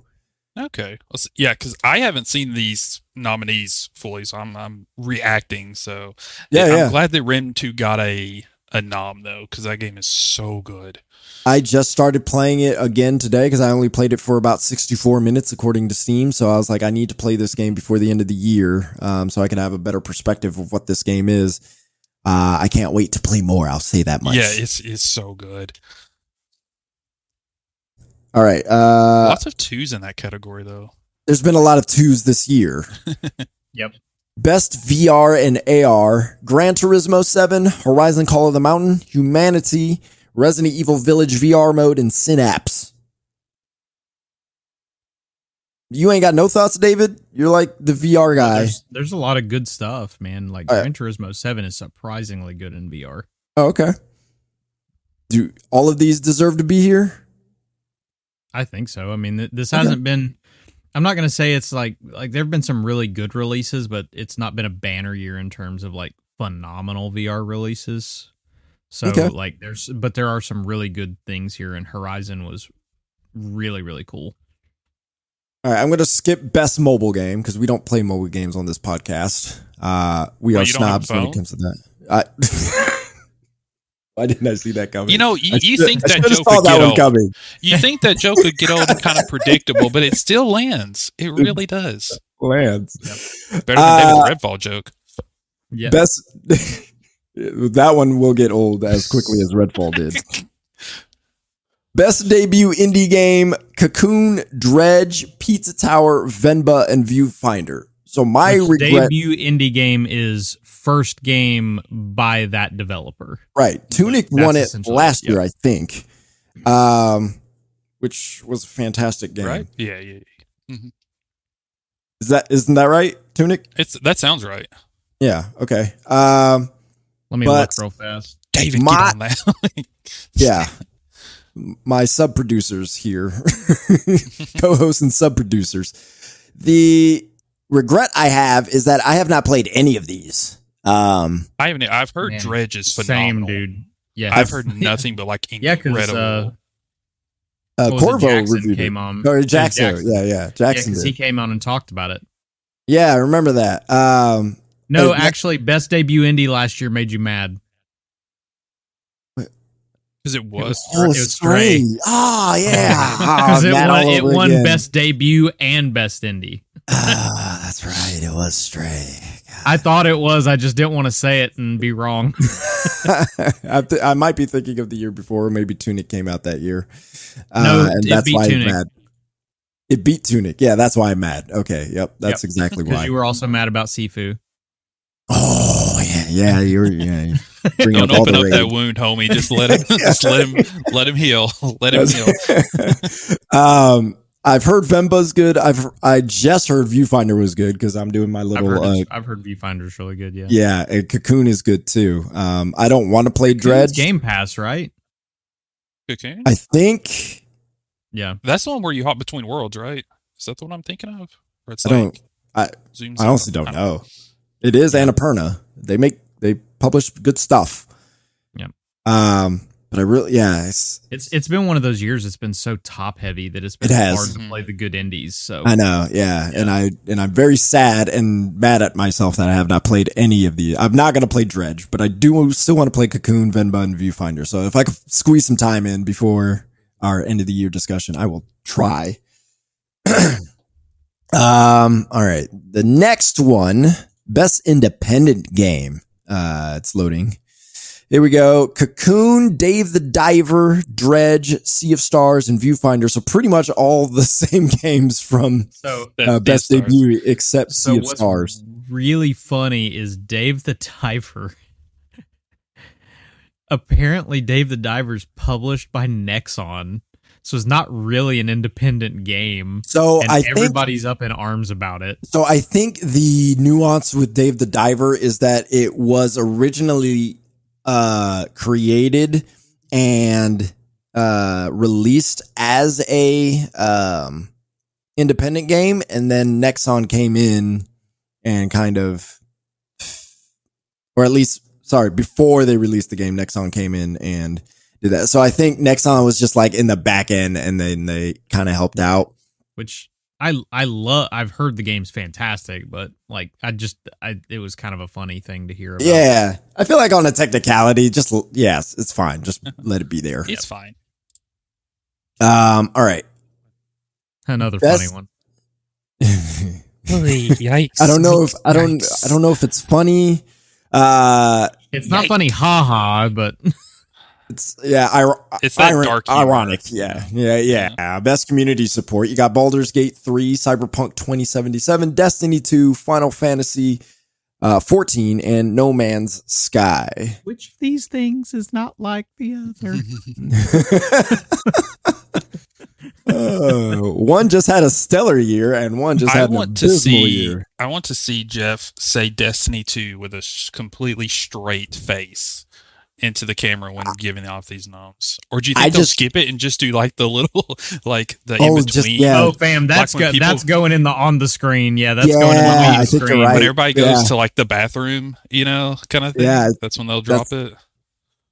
Let, we should we should Or bet he's gonna rattle them off after game of the year, so he can run away. Yeah, he's my best should- news for uh, Final Fantasy four and just runs. Like you we won't should even say bet the noms. mythical money on this. Uh, where where this will go? Where it will this falls? be an actual, yeah, like What actual time slot? announcement. Hour two. And will Sid- it? Sydnee, he sticks it to Sydnee, Sydnee Goodman. yeah, She's just got to like, do this. uh, okay, so I don't want to be here, but you know, Uh, it, let figure out which one is missing from this category. Best ongoing: Apex Legends, Cyberpunk 2077, Final Fantasy 14, Fortnite, or, and Genshin Impact. Those are the those are the nominees for that. I mean, no Overwatch. How dare they? Oh yeah, I know. it's a couple of them that are missing. that would previously have been there. which hey, was it next year? When is is Bobby Kotick? Is he out at the end of next year? No, he, he's This out year. at the end of Uh, this year. January. This year. So He's out next year, January. hey, Game Awards 2024, best ongoing game. It'll be Overwatch 2 for a nom. Just wait. Uh, no, Get that what man I, out of there.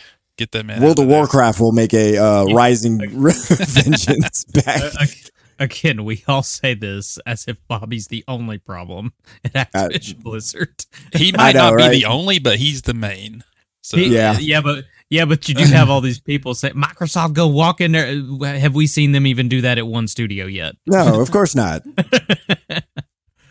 Games for Impact. Uh, a Space for the Unbound, Chants of Sennaar, Goodbye Volcano High, Tchia, Terranil, and Venba. I still need to freaking play Tchia. I bought the game and I still haven't played it yet. We know what Anthony's vote is here. Yeah, absolutely. Uh, goodbye Volcano. No. Uh, y'all know I'm a Space for the Unbound lover. Um, we'll see. We'll see what actually happens. That's what is this game? Oh yes, innovation in Man, accessibility. that was a, that was a what? I, I just sneezed really hard. Oh, sorry. I was looking at the shook, thing, so I bro. Hold on. Bless you. man. Uh, Thank you. Diablo. 4, Forza Motorsport, Hi Fi Rush, Marvel Spider Man 2, Mortal Kombat 1, and Street Fighter 6. But what's the accessibility like in Spider Man 2?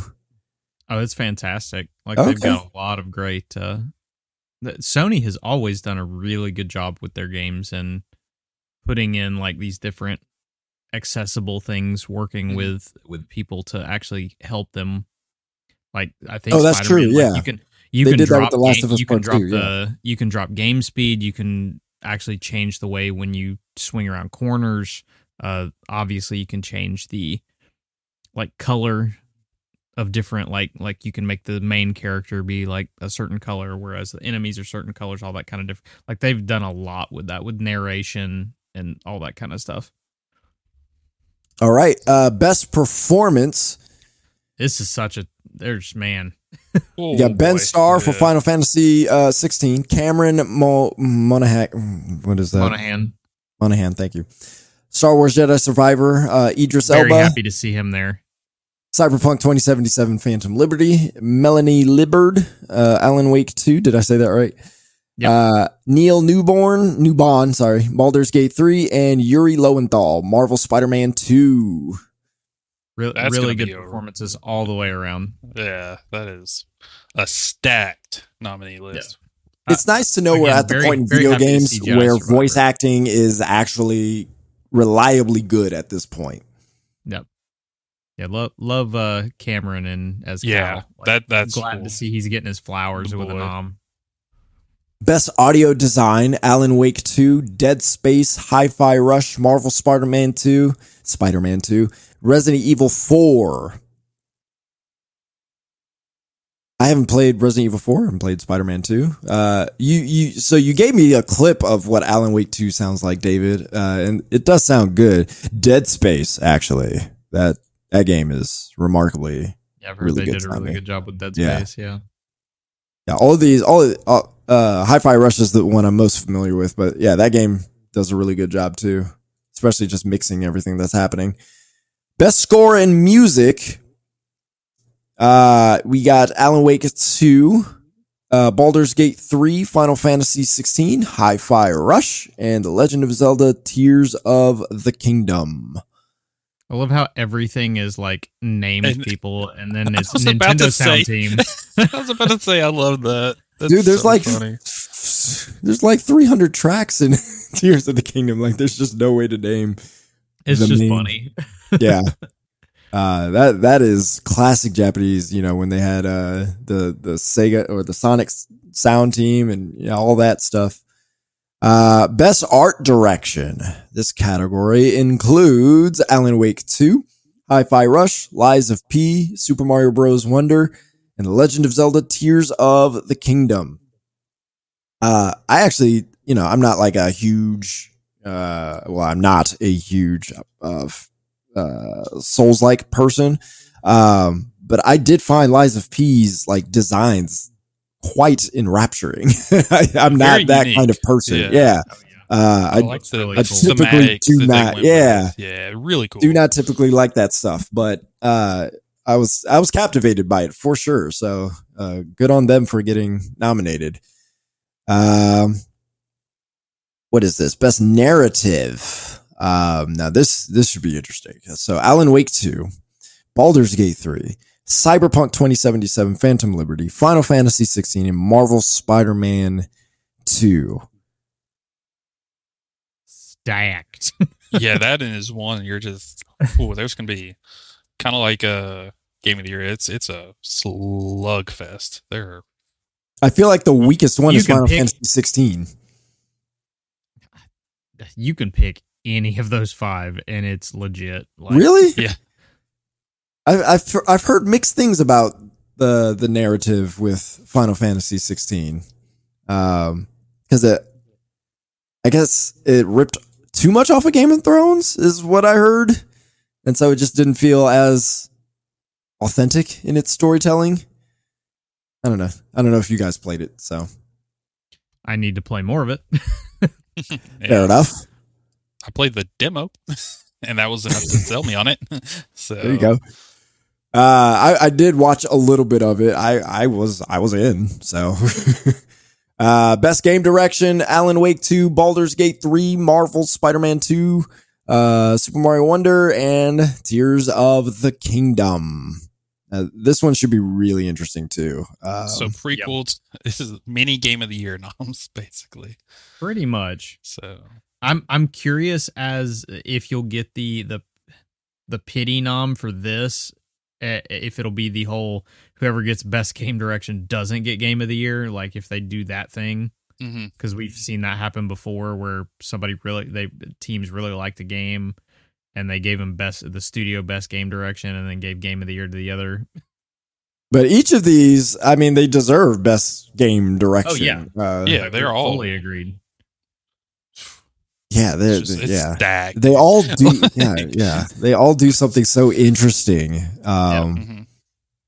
it really yeah it's like just what do you appreciate uh and then game of the year uh we all saw this that was what Keighley put out immediately but it is alan wake 2 baldur's gate 3 marvel spider-man 2 resident evil 4 super mario brothers wonder and the legend of zelda tears of the kingdom It's just. yeah I, I'm working on our game of the year stuff behind the scenes right now, and geez, it is just you feel like you're leaving things out. like this is the first year in a very long time where you just straight up feel like things are getting left out, yeah it's, it's- yeah this and it's like- not You it- because they it's it's not really a snub. It's like. Uh, uh, what No. do I replace? What do I put it? What, what else do I take out? You need like Right. ten to twelve you're at. noms, like double the nominees Yeah. for this, just so that way. but even still you put that many nom like you you include them It's all insane. yeah this it's What a year! There's a lot of good stuff. This has been a crazy year. I I Great can't year. remember a year this stacked uh, from top to bottom. Uh, I know there's been one, but I just can't remember off the top of my head.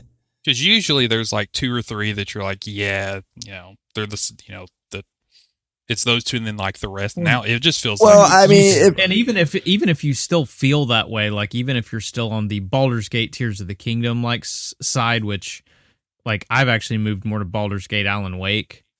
Uh, like even if you're in that two or locked, it's like the other four are not slouches. Like it's not yeah, like in other. there's not a where, big like gap. It's they're there's right such a gap. Yeah, yeah, usually there's a tremendous gap. Um, and even though you know something like Mario Wonder only scored a 92 and or 91, and Alan Wake it was like high 80s or something, like just what they do, like cannot be ignored.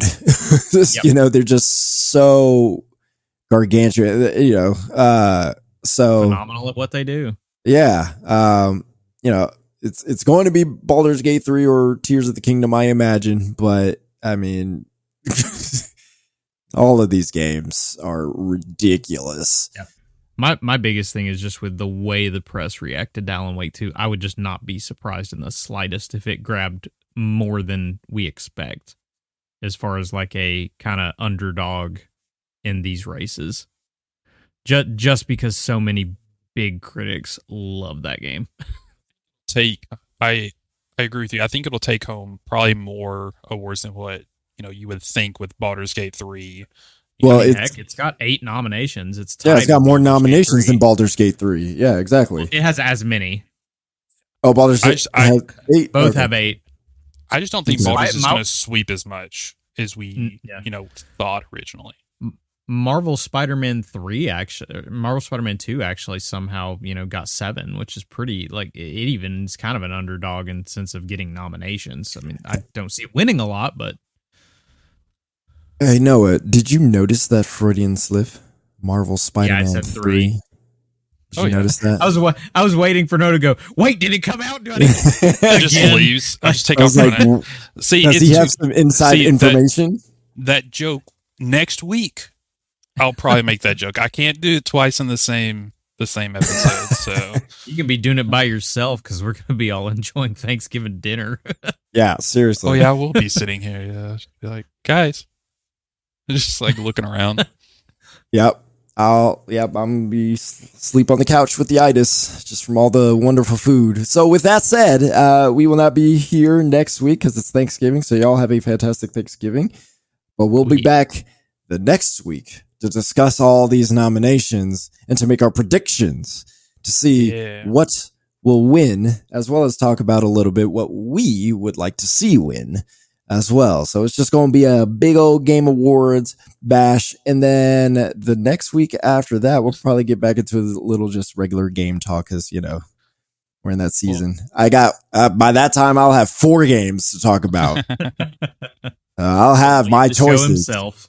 Huh? Going to lead the show himself. Yeah, I, I could do a solo show. I can do that. That's not a problem. Uh, yep. So, yes, it's that time of year. It used to be summertime. Now it's the end of the year. Jeff Keighley trying to man. Jeff Keighley trying to do both summer and the winter. All right. all year round. Appreciate you watching. Appreciate you listening. Talk to you later.